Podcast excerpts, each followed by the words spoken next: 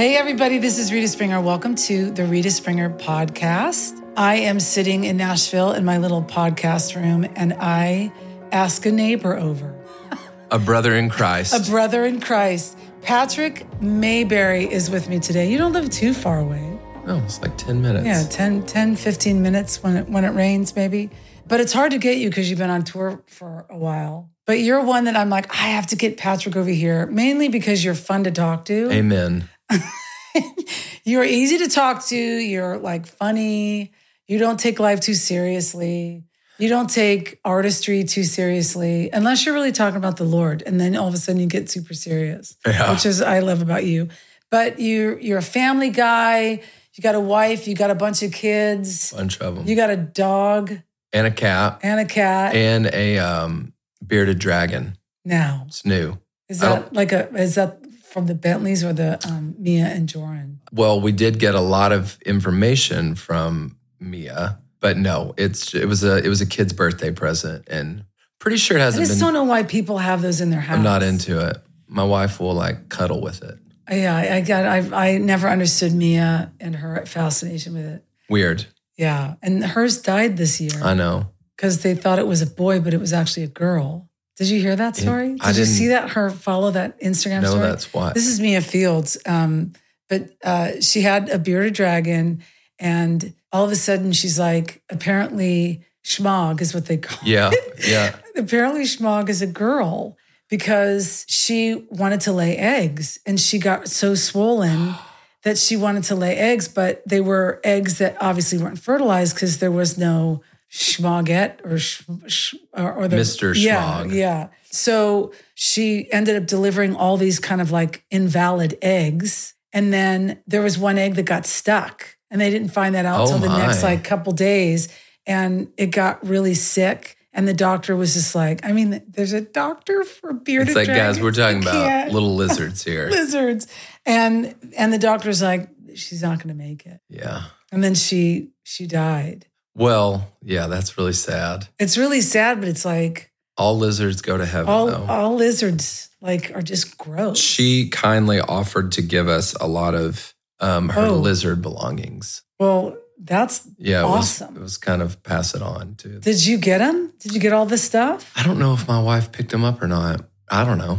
I mean, that would be like, if you want to go in for the... I mean, it's like... You could do Motel 6. Right. Or you could do the Westin. Right. Or you could do the Ritz, and Mia's stuff would probably be the Ritz. Yeah, exactly. All the nicest things. That's hilarious. Okay, so you got animals, you've got lizards, but can you walk people through? I want to know your history. Oh, yeah. Okay. Like did you just tell me you're 37, 30? 38. 38. Getting old. You're almost 20 years younger than me. God, you're like a little boy. You're so much wiser than me, though.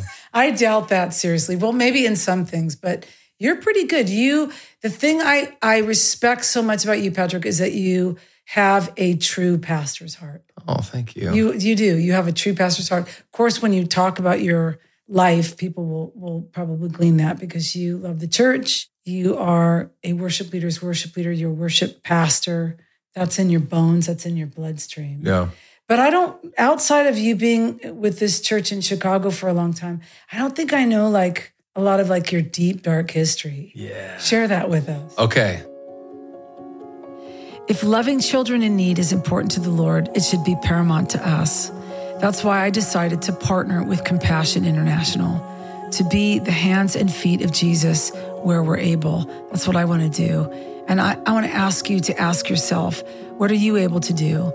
Go to the Compassion site today at compassion.com/Rita and explore the ways your small contribution can change someone's life. If you haven't heard it yet, go back and listen to my episode with Jay. His story will show you how you can truly make a difference in someone's life. Visit compassion.com/Rita. I grew up... You're going to love this. I'm sure I grew up an hour east of Nashville. Wow. And I grew up a very bad Church of Christ kid. Okay. And what I mean by bad was we only went most Sundays. Okay. We didn't go Sunday night. We didn't go Wednesday night. So we were just very average Church of Christ people. And for reference, Church of Christ. Oh, yeah. is not an instrumental. No, I mean, they are highly illegal in church. Right. Not to be confused with the Church of God. Correct. Which is Pentecostal. Correct. No, this is like. No instruments. I remember being a kid one time and being in church with my mom, and I was like kind of started like just being a kid. I was like swaying around and I was like playfully clapping, and I got in so much trouble. Wow. It was a big deal. You don't do that. So what is the theology behind that? You don't know? No. And if anyone is Church of Christ listening, it's cool. We're all good. I mean, doesn't make any sense, but. Right. So fast forward, I got into guitar in middle school because every kid does. Okay. Rock and roll, Jimi Hendrix and the Grateful Dead. Right. Good. That was where I was fascinated. And your parents were okay with that? Oh yeah, music was cool, just not music in the church or connected to anything faith. So I could go play in a bar, but I could not play in church. You tell me. You do the math. So I fell deep in love with music. Guitar was illegal at church, so I didn't hate church, but I was like, I got no time for this. Like, get out of here. Like, I'm going to go play my music with my band. So fast forward, I was super disinterested in church. Church was like the most compartmentalized thing in my life that could be. And that's just how I thought it was for everybody. You know, you occasionally prayed before meals, and then like, I remember one of my best friends in high school, his family was totally charismatic, and they would say things like, hallelujah, just at home. And I would be like, oh, that's so weird. Wow. They're so weird. Well, but you were saying that your parents were kind of go here, but then not really go at all. So yeah, like real kind of like, honestly, looking back, it's like there was a standard, I think, that was impossible to live up to. And it makes me sad looking back, because I feel like they felt like they tried to live up to that standard, but they knew they couldn't. Oh, yeah. And so I look back now and I'm like, man, that stinks that that's kind of the religion that they had to live under and that I was a product of. So fast forward, Young Life was a ministry that came into my high school. And I remember going to my first Young Life club as a freshman in high school. And I was just a wild kid, like partied, football player, played in a band. Like, you so don't come off like the wild kid. Oh. The funny, like comedic kid, but not like a wild child. So yeah, just it was like just me and all my buddies. That's like just what we did, like ready for a wild time. But were you getting into trouble? Are you a troublemaker?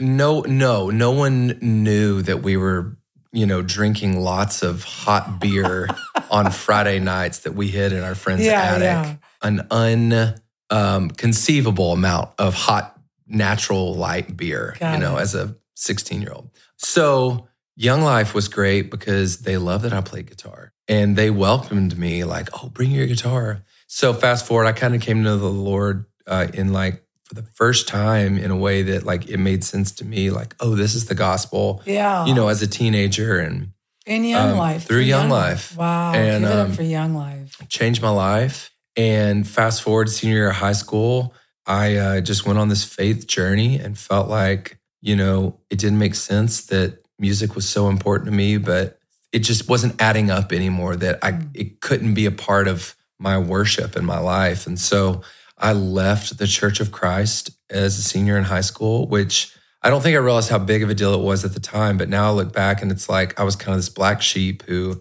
walked away, and my whole family was like, what are you doing? So I started going to this super charismatic Assemblies of God college ministry as a high schooler. So that's pretty cool. And I would stand in the back, and it was just the coolest, most eclectic worship. It was unbelievable. Like the best musicians I'd ever experienced. And I would stand in the back, sweaty palms, very rigid, nervous. And I would stand in the room and I would be like, I'm pretty sure all of these people are going to hell, but I think I might want to go with them. Wow. Like I was like, and looking back, I'm like, the Lord like drew me in through music. Yeah. And was that your first experience to see people in a religious church do music on stage? Yeah. Like as like a senior in high school, like 18 years old. So fast forward, college starts, I had been super deep into like music, like guitar playing, and kind of was like, a friend was like, hey, what if you came and played at this college ministry? And I was like, yeah, I'll come shred. Yeah. Like I didn't know anything about anything. I remember a guy teaching me a song on acoustic. I can vividly remember where we were, and it was this chorus of like, your grace is enough. Yeah, yeah. Your grace is enough. You know, and I can remember like hearing that for the first time ever. And I'm like, oh, cool. What is that? You know, and then fast forward, a buddy of mine is like, dude, we're going to go to this conference and I think it's going to change your life. And we piled in the car, drove down to Atlanta and went to a Passion conference. Oh, man. 2007, and changed my life. I felt like there was a moment where the Lord was like, dude, you could totally keep doing the Grateful Dead rock and roll thing. Yeah. Or what if you tried to use music to build my church, like through serving the church? And it's all of a sudden like, the best way I know to explain it is like worship and worship ministry was like Niagara Falls. And all of a sudden this curtain got lifted up and I was exposed to Niagara Falls. Wow. And I was like, oh, and I couldn't learn enough. Like I was a sponge. I remember leaving Passion and I went to a Christian bookstore and paid $17.99 for Chris Tomlin's See the Morning. Is the first Christian album I ever bought. And I went from like Grateful Dead to Chris Tomlin, and it changed my life. You know, the guys that were involved in that record, I've had a chance to meet them all over the last couple of years. And I'm like, guys, this record changed my life. And they crack up because like, whoa, to go from the Grateful Dead to that, that's a big leap. That's a massive leap. But hands down, that was probably the most influential record of my life. Wow. And I was just hooked. And so from there, got super involved with my church, you know, trying to consume and learn as much as I could about... That Assemblies of God church you were going to? Well, at the time, I kind of leveled out in the middle and went to this kind of like Southern Baptist spawn, you know, church plant in my hometown. Still, what, an hour outside of Nashville? Outside of Nashville. So Nashville was like the town where you came to go to shows and stuff. Yeah. And, you know, just I'd always been writing songs. And so when I got involved with this college ministry and this church, I'm like, well, why aren't we writing songs? We should be. Yeah. And this was still like, you know, I didn't know anything about songwriting. And I was just like, well, why wouldn't we do it? Like, and I felt like it was before this like move of co-writing and songwriting. And, you know, I was just looking at guys like Matt Redman and Chris Tomlin. And I'm like, well, they're doing it. So why wouldn't we do it? Like, So eventually got married. My wife and I are both from the same town. We started dating in college. And what college did you go to? Tennessee Tech University. Wow. So you did not like leave. Well, I was going to go to the University of Tennessee and at the last minute bailed and decided to stay in my hometown. And I was the worst college student ever. I dropped out. I think. What did you want to do? What were you wanting to do? No idea. I was following the path that I thought I needed to follow to be a good human in society. So I hated college because the only options were like be a music teacher or like I was a pottery major for a while. Yeah. And it's like I was a biology major for a minute. What does your dad do? He helped run a company that like sold electronic parts to car manufacturers. Okay. Kind of a fascinating job. But my parents totally like, my mom was a teacher. They like worked their jobs for 35 years, lived in the same home. Yeah. And so to me, it was like whatever I chose at 18 was my path for the rest of my life. And I didn't know anything about worship. I didn't know anything about worship ministry. I wasn't exposed to a worship pastor. So it's like this thing that I didn't know I wanted to do, but I think nothing else fit. I just didn't know it existed yet. Yeah. And then when I realized, oh, wait, you're telling me I could do this thing or this might be my calling, it was like, let's go. Like, but I just didn't know yet. Yeah. And so, we moved to Nashville and got involved. You and Jenny got married. Got involved with this church plant that met at this tiny little grungy venue in Nashville, the basement. And then we outgrew the basement and moved to 12th and Porter and met there for a while. And then, you know, learned more about songwriting and was just enamored with it. And eventually we moved to Chicago to be a part of another church plant and, you know, lived in downtown Chicago for a little over 8 years. And I had just been writing songs for our church and making demos that I didn't even know were called demos at the time. Yeah. I just really cared about how the drums sounded. So I would like clank around on my computer to be like, here, drummer, here's how the songs I want them to sound. And a friend of mine shared those. It was actually Chris McClarney, heard a bunch of those songs and shared them with a few labels in town and opened some doors for some writing and eventually came on as a staff writer with Centricity, which I'm still a part of now. And then about 3 years ago, Centricity brought on our good friend, James Duke, to be A&R for worship. And I was like this guinea pig artist. Was that 19? 2019? 2020. Yeah. Because I know when we met, you were in the conversation piece before you signed with Centricity. I was trying to remember, were we in a write together? How did we first meet? I was trying to think, were we in a write together? I don't know. Or because it was something about James. That was our mutual connection. We figured out, maybe I talked to James and James was telling me about you and then I ended up meeting you, but James was kind of our he's our mutual connection. He's the guy. And then we did write together. Maybe it wasn't in a write that we met, but so I am like a baby artist. I feel like I've been a church worship guy for a long time, and that's where I love. I'm a 7 on the Enneagram. All right. I've individualist. Right? I've enthusiast. But I will say I've had a lot of great conversations with my counselor over the last 8 years, and you know, I feel like I have a lot of joy, but it's rooted in really deep places. And, and my wife and I, we love hospitality. Yeah. And, you know, so I love figuring out how to do that in worship. And I love welcoming people that are kind of on the fringes, like the Young Life, the adult Young Life kids who maybe don't feel like they belong or have all the answers. Yeah. Figuring out how to bring them in. And I'm still experimenting that with even my artistry. Like, how do I write songs that bring in the outsider, you know, and still wrestle with the things that I think we all wrestle with as human beings, full of emotion and feelings and doubts and hopes and dreams, and, you know, how that interacts with God, the Father. And I think the thing that I want to use the word safe, because when I think of you and I think of just what you bring to the table in artistry, you know, you kind of are kind of a full package when you think about and don't take this the wrong way, but you're a guy. Devilishly handsome. A young Brad Pitt, if you will. Yeah. You're a guy, and you're very versatile in the fact that, you know, you can pick up a guitar and just sing a song. You're great at writing a song. You're great at producing a song.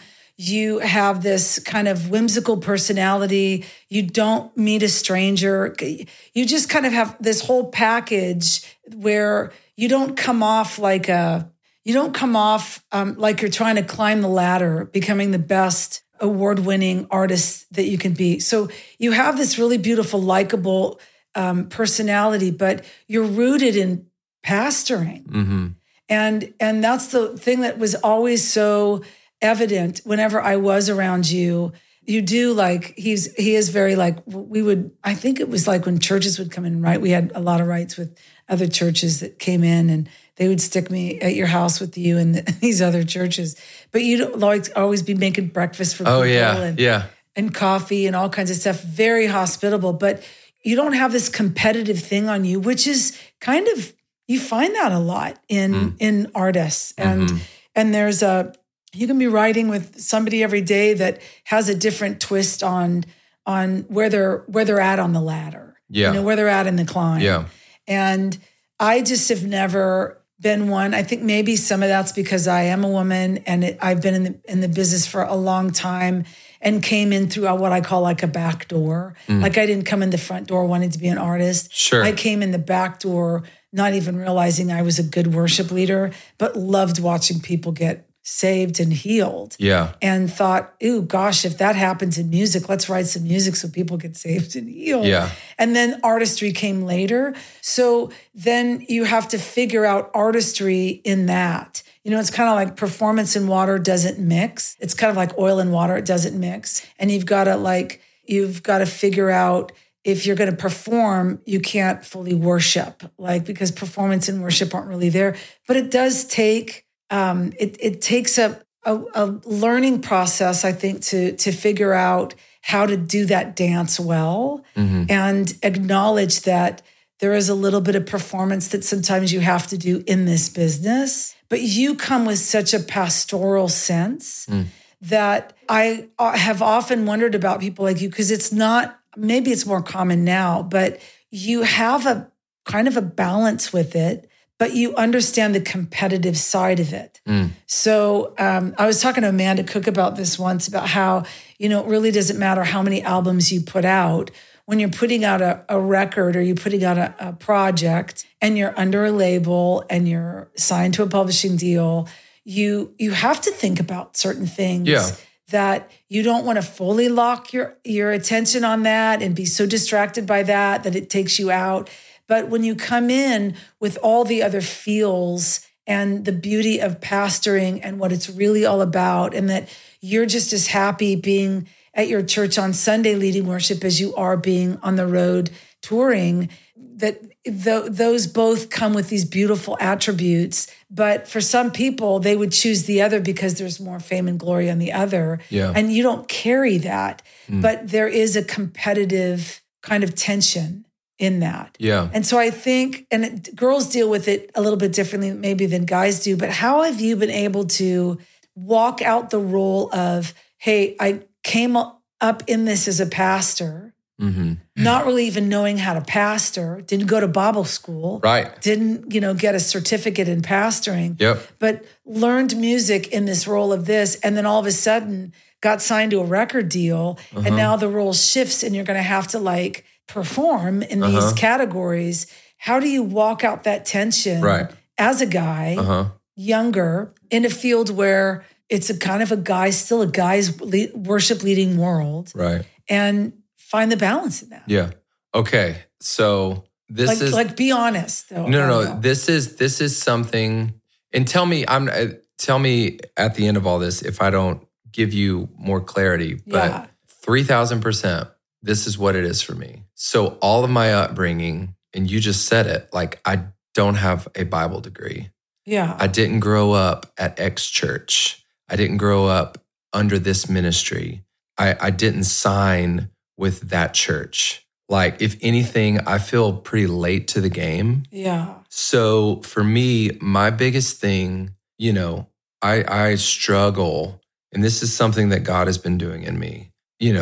We all feel like a fraud. We all have imposter syndrome. Yeah.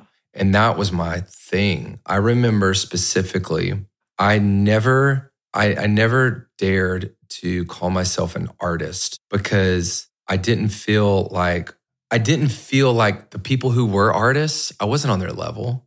What they said came from a deeper place. What they said came from a real artist place. I didn't know anything. I remember being at a writing camp one time, maybe 5 years ago, and it was just a writing camp where there was a lot of people I really looked up to were at this camp. And I remember the morning worship happening in this living room. And I remember just minding my own business and just all of a sudden out of nowhere getting so bombardedly overwhelmed with this feeling of you don't belong here. Mm. And I could look around the room and be I don't have that guy's voice. Yeah. I don't come from ministry like that guy came up in. That person over there, their pastor's not my pastor. I just quickly unqualified myself. Yeah. It's not disqualify, it's unqualified. And I felt in that moment of super overwhelmingly freak out, I felt God said, dude, you belong here for one reason and one reason only, because you're my kid. Mm-hmm. Boom, mic drop. Then here, now, to this moment, I'm sitting in your chair. I'm still unraveling and processing all that came with that. And it's partly like an identity crisis that I had with myself, mm-hmm. but also an identity crisis that I've had with God mm-hmm. and who I thought God was. And God's not like the God I thought he was growing up. He's not some angry banker God. I had this picture that God was a successful banker who had a big fancy office and a big fancy desk and wore a fancy suit and had his front row parking spot. And no matter what, you did not want to have to go in that guy's office because that meant you were probably in trouble. And I didn't have the clothes nice enough to go in there. And he's the kind of guy who would probably be nice, but not kind. Like kind of you would trouble him if you had to go in there. And, you know, diving into just, that wasn't my dad, that wasn't my mom, but just what I thought a Christian man was. That's the picture. And, you know, I think God's been just really redefining who I am and who he is and what it looks like to be a son. And, you know, all of those unqualifiers, like there's always going to be somebody who is way better of a musician than me, that knows the Bible better than me, that is a better singer than me, that is a better guitar player. You know, I go and write and I don't do it as much anymore because I just realize that we're all created differently. Yeah. But I feel like the first time I sat down to write with you, I was probably freaked out because I'm like, man, she comes up with the most brilliant ideas. I am a dumb writer. I am stupid. And I would disqualify myself. Yeah. But the Lord's been teaching me like, dude, it doesn't matter if you have all the ideas. You're my kid. Yeah. That's all that matters. And so I remember doing a concert last year on this tour. Really cool. Like one of those where you're like, wait, how did I get on this tour? Yeah. And I remember being at this big outdoor amphitheater and my family came. It was the first time my kids had come to see me play like with a band and on this tour. And my youngest was 5 years old at the time and security was super tight. And we had been out in the seats after I had played, watching one of the other artists play. And we were going to go back to the green room. And my 5-year-old just bolts and he just blows past the security guard. He's got no badge on, no nothing. And he just takes off and I'm like, oh gosh. And before I can get back there, he's already in like the headliner's green room. And I get back there and it was so cool because the drummer was actually like teaching him how to twirl a drumstick. But I had this moment where the Lord was like, dude, your kid ran past security, back to the headliner's green room. Because why? Because his dad was just on that stage, like owning this venue. Yeah. So he feels like he can go anywhere he wants because he knows who his dad is. Yeah. And God was like, why don't you do that with me? Yeah. You don't need a badge. Mm-hmm. You don't need a credential. Yeah. Your dad is running the show. So just go be my kid. Yeah. And that identity. And I'm 38 and it's what it is today. And it's different than it was at 37. And I pray at 47 and at 57, that identity of who I am. And I pray that identity keeps growing. Yeah. But it gets deeper and deeper. And I get more sure of my identity and God's identity and how they work together. And that's what I'm trying to live out of. Mm-hmm. Which is, I think actually that is to me authentic living, because you know, we both have met people in this industry that you wouldn't probably call authentic in their understanding of that. Like that would not be something that they would see as, oh yeah, that's amazing. That it's a job, and they have got to keep up with the hamster wheel of performance. And I've always kind of been one that I feel like insecurity, I've always felt like is a gift from the Lord, because insecurity, if it's left unattended and it's left to kind of devour your heart, ends up turning to pride, which isn't from the Lord.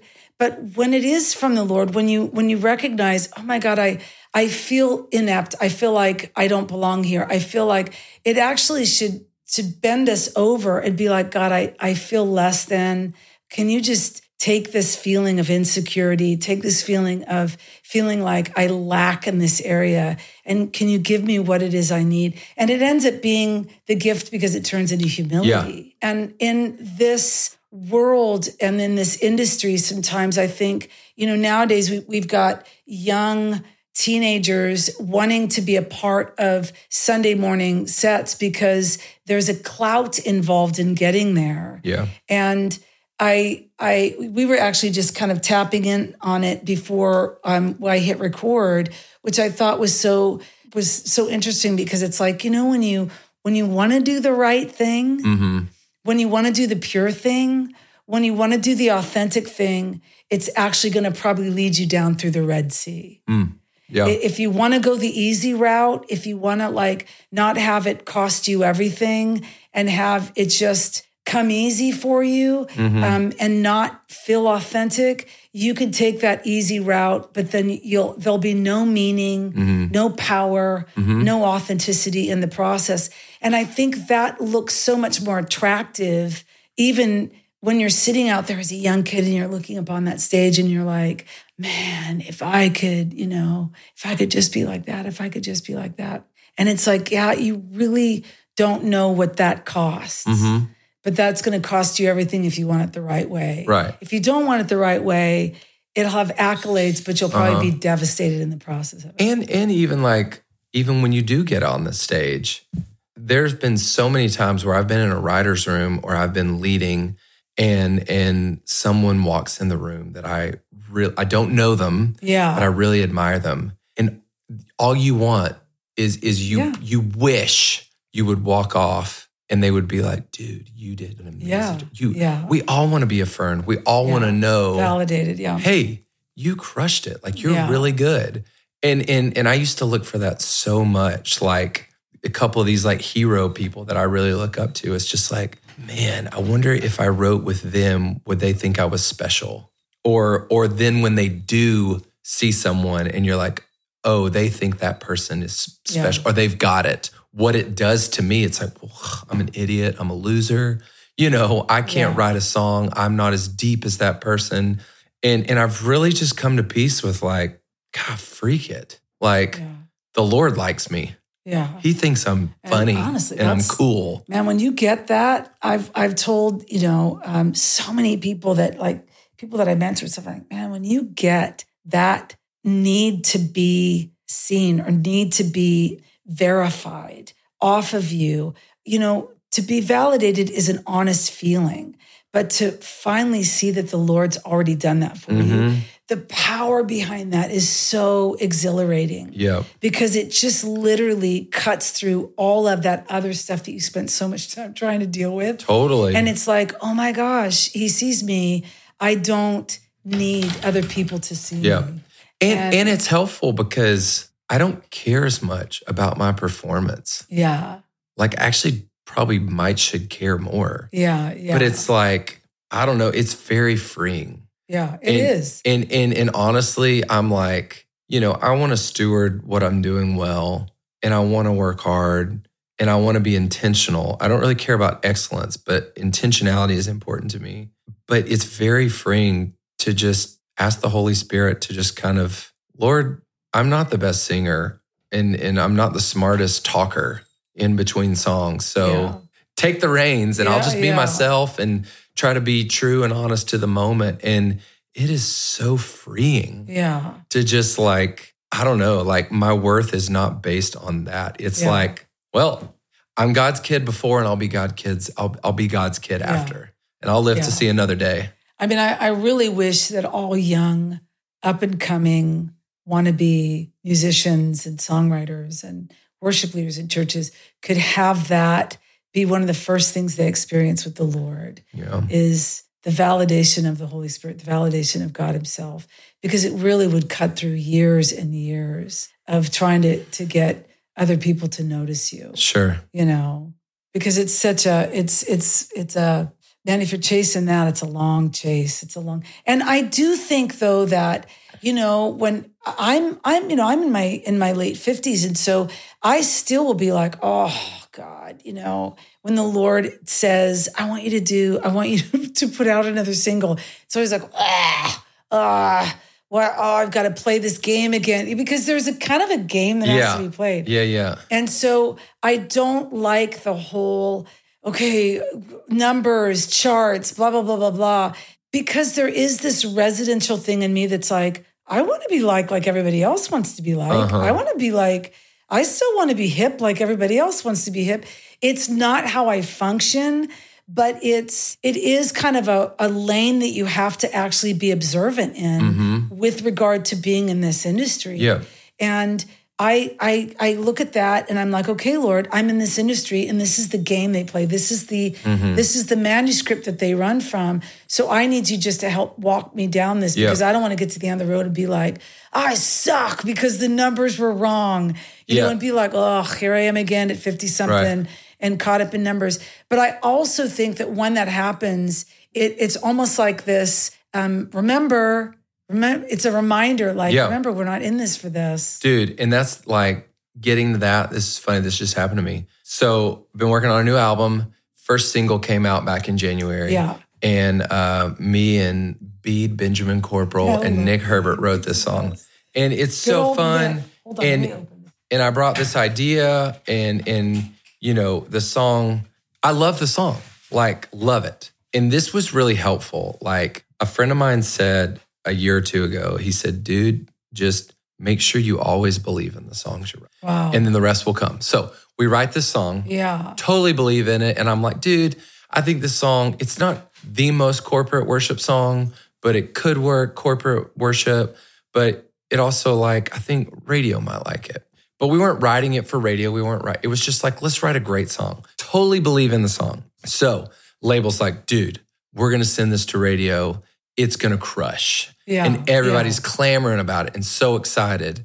And then it did reasonably well. Yeah. But then you get into the whole testing thing, which I'm learning about. Yes. So this song was the #2 lowest testing song at K-Love. And so, you know, I get this info and, you know, once the testing goes, there's not a lot you can't really keep working a song that's getting bad testing. There's no redemption. There's no coming back. Yeah. And so I was bummed and I wanted it to, and I'm out on this tour and I'm playing that song and I was kind of beating myself up about it. And I was like, man, blah, blah, blah, blah, blah. Oddly enough, after I found all this out, literally the next day out on tour, I had at least 5 people come up to me before the show and say, dude, that song, I just heard it. That is my favorite song. So that was just a sweet little thing from the Lord. But what I'm getting to is that song, I believe in that song. Yeah. And sure, if it had gone out of this world, interstellar, that would have been cool. But it could have done nothing. I still believe in it. Yeah. And I think that's such a back to what my friend told me, said, write songs you believe in. And I think for anybody who's pursuing any ounce of success or success for validation, please save yourself the agony and slow dying death and write songs that you believe God has called you to write that are uniquely you, and then finish it. And at the end of the day, if you'll stand by that song and you're like, this is what God told me to write, then that's the win. Then if that song lives or dies, it doesn't matter because you did a song that you felt like God told you to write and that you're really proud of. Yeah. And that's I don't know, maybe that sounds like too happy of a story, but like I said, I was bummed and I had to grieve that. But at the end of the day, I'm like, well, they missed out because this song rules. Yeah. And I'm really proud of it. Well, and when you're singing those songs every night, or 4 nights a week on tour, and you're watching what God's doing. Yeah, it was such good clarity for me, having come up in a day where my voice was actually too secular for Christian radio, And so when you're told you sound too much like Bette Midler or Cher, and it sounded like a bad thing, you know, I was like, that's a great thing, right? But for Christian radio, I would scare people from, you know, scare the demographic from listening because if I sounded secular. And so when you're hearing those things and you're like, well, that's why this song or that song isn't radio play because it's too personal, or we can't figure out how to get people off the, this is another thing that was told to me, we can't figure out how to get people off the floor with the Lord to go back to buy the CD. And I really had to grapple with, do I want to move people off the floor when they're dealing with the Lord? Mm-hmm. Or do I want to let that song or let that thing be what God's asked it to be because I was willing to write it in its depth and in its honesty?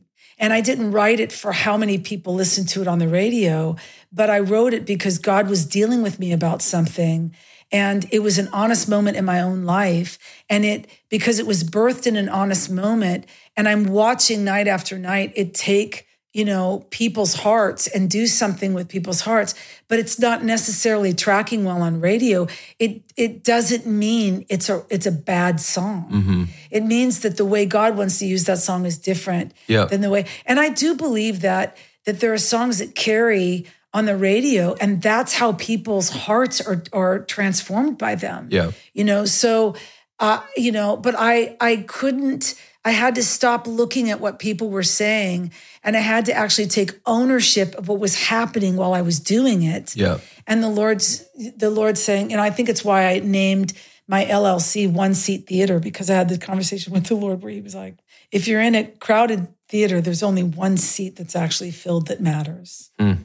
And he said, and if you look for me wherever I am, I'll always be there. And so I kept thinking of this, even though there are 300 seats here, even though there are 3,000 seats here, even though there are 30,000 seats here, I'm only after the one he's sitting in. Mm-hmm. And if I can make him pleased, then I've got everything I need. And you really actually pulling that in, that became everything to me. Yeah. And so when the albums came out, yes, it mattered about numbers, and it mattered about, you know, yes, those things have to matter because you're like, there's a quota that you have to fill, and they're looking for numbers in there.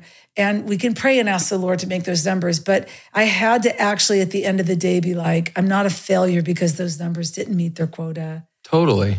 And I think that's the struggle for a lot of up and coming artists is like, if it doesn't look like this, then it doesn't matter. And it's like, oh man, we've got the mattering kind of out of sync a little bit, I think. Well, I remember years ago at another writing camp, the morning of the write, that's when they kind of say, okay, here's the groups. You're in this group. And I would always be curious to see what group I got put in, because if I got put in a good group with like really hotshot people, that meant they thought I was a hotshot. If I got put in a group with these like rando people who it's like, oh, I've never written a song before, then that means they thought I wasn't good.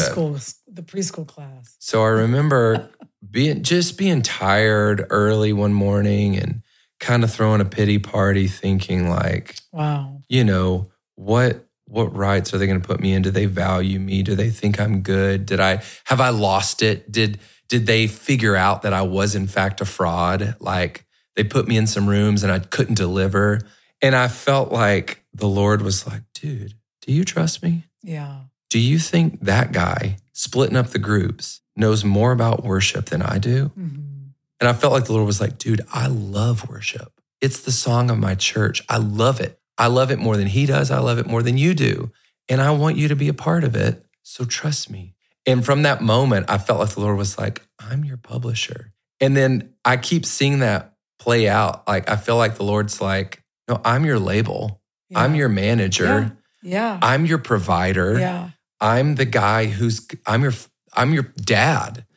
And so that sounds easy on paper. There's some real life struggle that goes into trusting and walking in faith. But, you know, I feel like I have lost a lot of the burden of like, if I'm actually trying to follow what God has for me today and be intentional, then I'm gonna do my best, yeah. and then release the results, and whatever the Lord wants to do with those is what happens. You know, you mentioned something too that I thought was so valuable for listeners when you before we were just chatting before we started the podcast, but you talked about that your kind of default when things don't work out is to go straight to scarcity. Mm-hmm. And I thought, wow, that's so powerful because that is so many people's default, mm-hmm. you know, that it's like, oh gosh, it looks like there's no more track at the end yep. of this train, yep. you know, and we were all, you kind of said, oh gosh, if this doesn't happen, yep. you know, I'm going to end up living under a bridge. And that is so not even biblical. It's not even a biblical concept of God totally. That he would leave us or forsake us. Right. But for some reason, most of us go in our heads to the lowest of the lowest of yep. the places in if this ends and it doesn't go the way it needs to go in order for me to become right. blah, blah, blah, blah, blah, regardless of whatever job you have.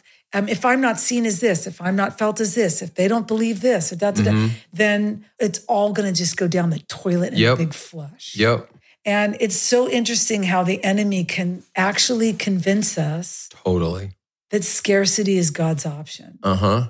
And here's the deal. There's so much you could say on that. One, like God's crazy, like in the best way. I have a big imagination, but I can quickly realize like how I can get real like binary real quick. Like it can only be this way or that way. And the Lord is like, man, I got the craziest imagination ever. And yeah. like, don't even try to figure it out. Like, let me handle it. And what I've found in this last season of my life, walking through some like scary scarcity moments is I feel like I'm like just the disciples and I'm out on the boat. And I saw the waves and I got super freaked out at the waves. And I just forgot that Jesus was on the boat. Yeah. That's so good. And that it's all about trust. And it's like when things are good, I believe that God's good. But when things are bad, I forget everything. I forget that God's good. I forget that it, you know. Man, it's just so sad. It's like I am a silly little wimp of a faith person, but it's literally forgetting, oh yeah, Jesus is on the boat. And he's actually so not concerned that he's asleep. Yeah. He's taking a cat nap. Yeah. And I'm like, oh, I got to go wake him up. And then he's like, okay, peace, be still. And then it's like, the waves are gone. And I'm like, oh man, you are still God and you still do care and you're still on my boat. Yeah. I just freaked out for nothing. Right. But it's weird and it's tricky and it's hard, especially when you're trying to provide for family and, you know, and when you're working hard, you're like, you know. You want that to pay off. All of it, yeah. You want to see fruit and, yeah. What would be your, like, biggest advice giver to a young worship leader coming up in the church? Oh, man. Oh, gosh. There's about a bajillion things. Like, don't be above anything. You need to just like go roll cables for a couple of months. Be like unbelievably kind to everyone. No one owes you anything. The sound guy doesn't owe you anything. Like, go take them to lunch. Yeah. If you lead volunteers, which I'm sure you do, like, love on your volunteers, make it as much fun as it can be. And literally, ministry with friends is so fun. So don't not be fun. Yeah. Like, live it up. Like, don't be so serious. You might only get to do ministry with that person for a year and they move, or heaven forbid someone passes away. Like, there's seasons of ministry. It doesn't last forever. So make magic and pray big things and ask God to do big things and work really hard, like outwork everybody. Yeah. And don't be a grump about it. Like just work because it's what you do and be intentional. So good. And just pray a lot. A lot. Now tell me a little bit about Wild Faith. Yeah. Wild Faith is coming out. This is your second Yeah, it's my first full length. First, was the last one? It was like I think 6 songs. Wow. Yeah. So I'm stoked. You know, I didn't know what I was doing last time. And I don't know what I'm pretty good. I don't know what I'm doing now, but I know what I'm doing for now. Yeah. Does that make sense? Yeah. Mm-hmm. And every song is awesome. And no one else may like them, but I think they're awesome. That's so good. And I think each one is like a timestamp of like, oh, here's what God was doing in me during this song. And I wrote them all with friends, and me and a buddy produced them all. I'm highly relational.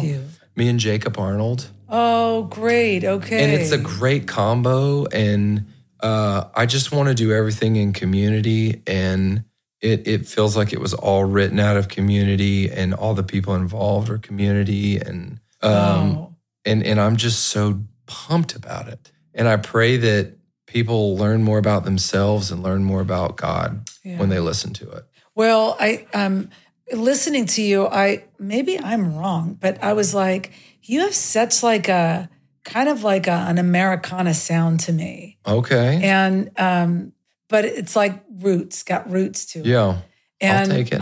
I even was thinking, I was like, man, I wonder if he ever would write country. Have you ever thought about doing country? I love your voice so much that I'm like, oh, I'd love to hear him on a country song too. Maybe someday. Do you ever think about I'll do this for a while and maybe I'll do something else, or I'll do pop, or I'll do jazz, or are you like, no, I'm this. This is my lane. Today, this is my lane. And, you know, and for me, variety is the spice of life. Yeah. I was with a friend earlier today, and he was like, so is your I played him a couple songs. He's like, is this album like corporate worship? Because a couple of songs you played for me aren't. And I'm like, I don't know. They just are. They are what they are. Like, what is even a corporate worship song anymore? Right. Like... there's no rules. Right. Like, we give ourselves rules. God doesn't. Yeah. So I just want to, I don't know, write and do what I think is true today. Yeah. And I just want to have fun. And I want people to have fun. Yeah. And I also want people to forgive. Mm. And I want people to mourn things that didn't happen or things that did happen. And I want people to cry if they need to. Mm-hmm. And I want people to dare to take risks, and I want people to celebrate all of that. And I want to figure out how to do all that in worship. And I want to tell stupid jokes in the middle of a worship set, just because they make people loosen up, and they make people go all right, this guy's not trying to take himself too serious. Yeah. No, who's got time for that? Nobody's got time for that. Do you think you'll ever put on the production hat and produce records? Maybe one day. Because you've got, you actually have it's always great being in a songwriter with you, because you know what you're doing. I love it. Yeah. I don't know. That's not what I'm fired up about right now. All right. That's good. Good to know. 10 years down the road, what do you want to be doing? God, probably going to my kids, games or concerts or something. How old are they? They're 3, right? You got 3? 4. 12, 10, 9, 6. 12, 10, 9, 6. 10 years you'll be graduating. Yeah, right? I just want to be a healthy dad. I want to be active. I want to be let's go camping. How do you balance on the road and your family right now? My wife is just she's the bomb.com. Yeah, she is. And my goal with touring is I want to tour just enough to make people think I'm doing something. Yeah. I don't play the game. Yeah.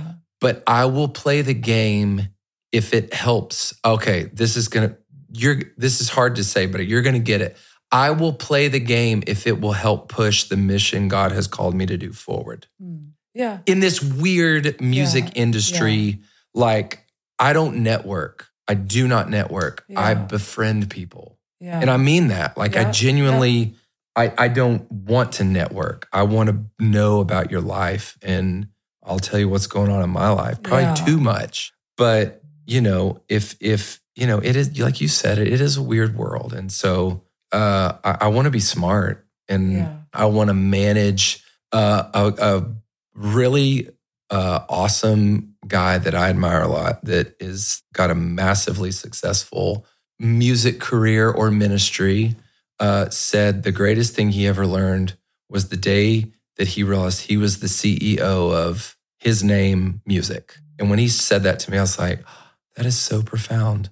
Like, and that's a thing I would say to a younger artist.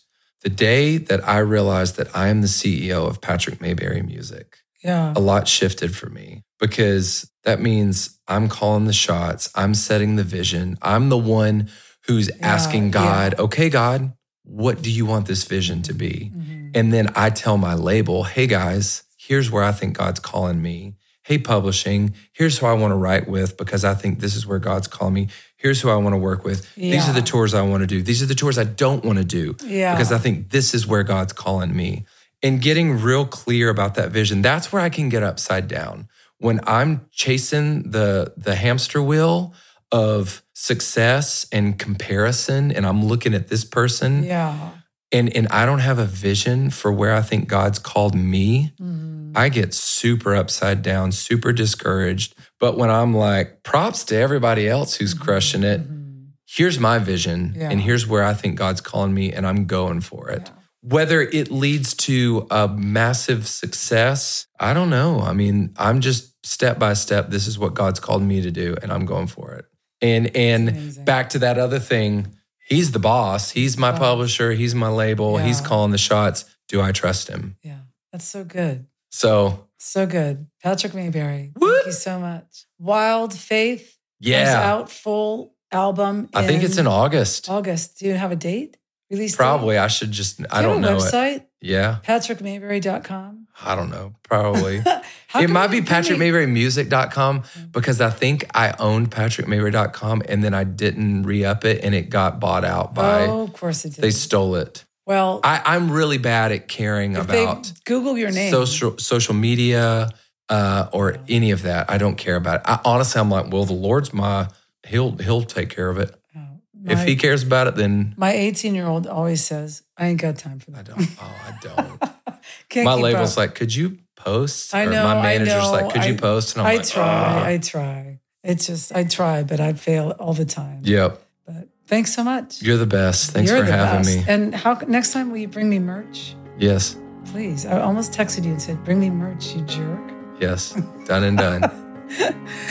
Thanks, everybody, for listening. And we will, I won't see you, but you'll hear me again on the next RitaSpringer.com. Whoop!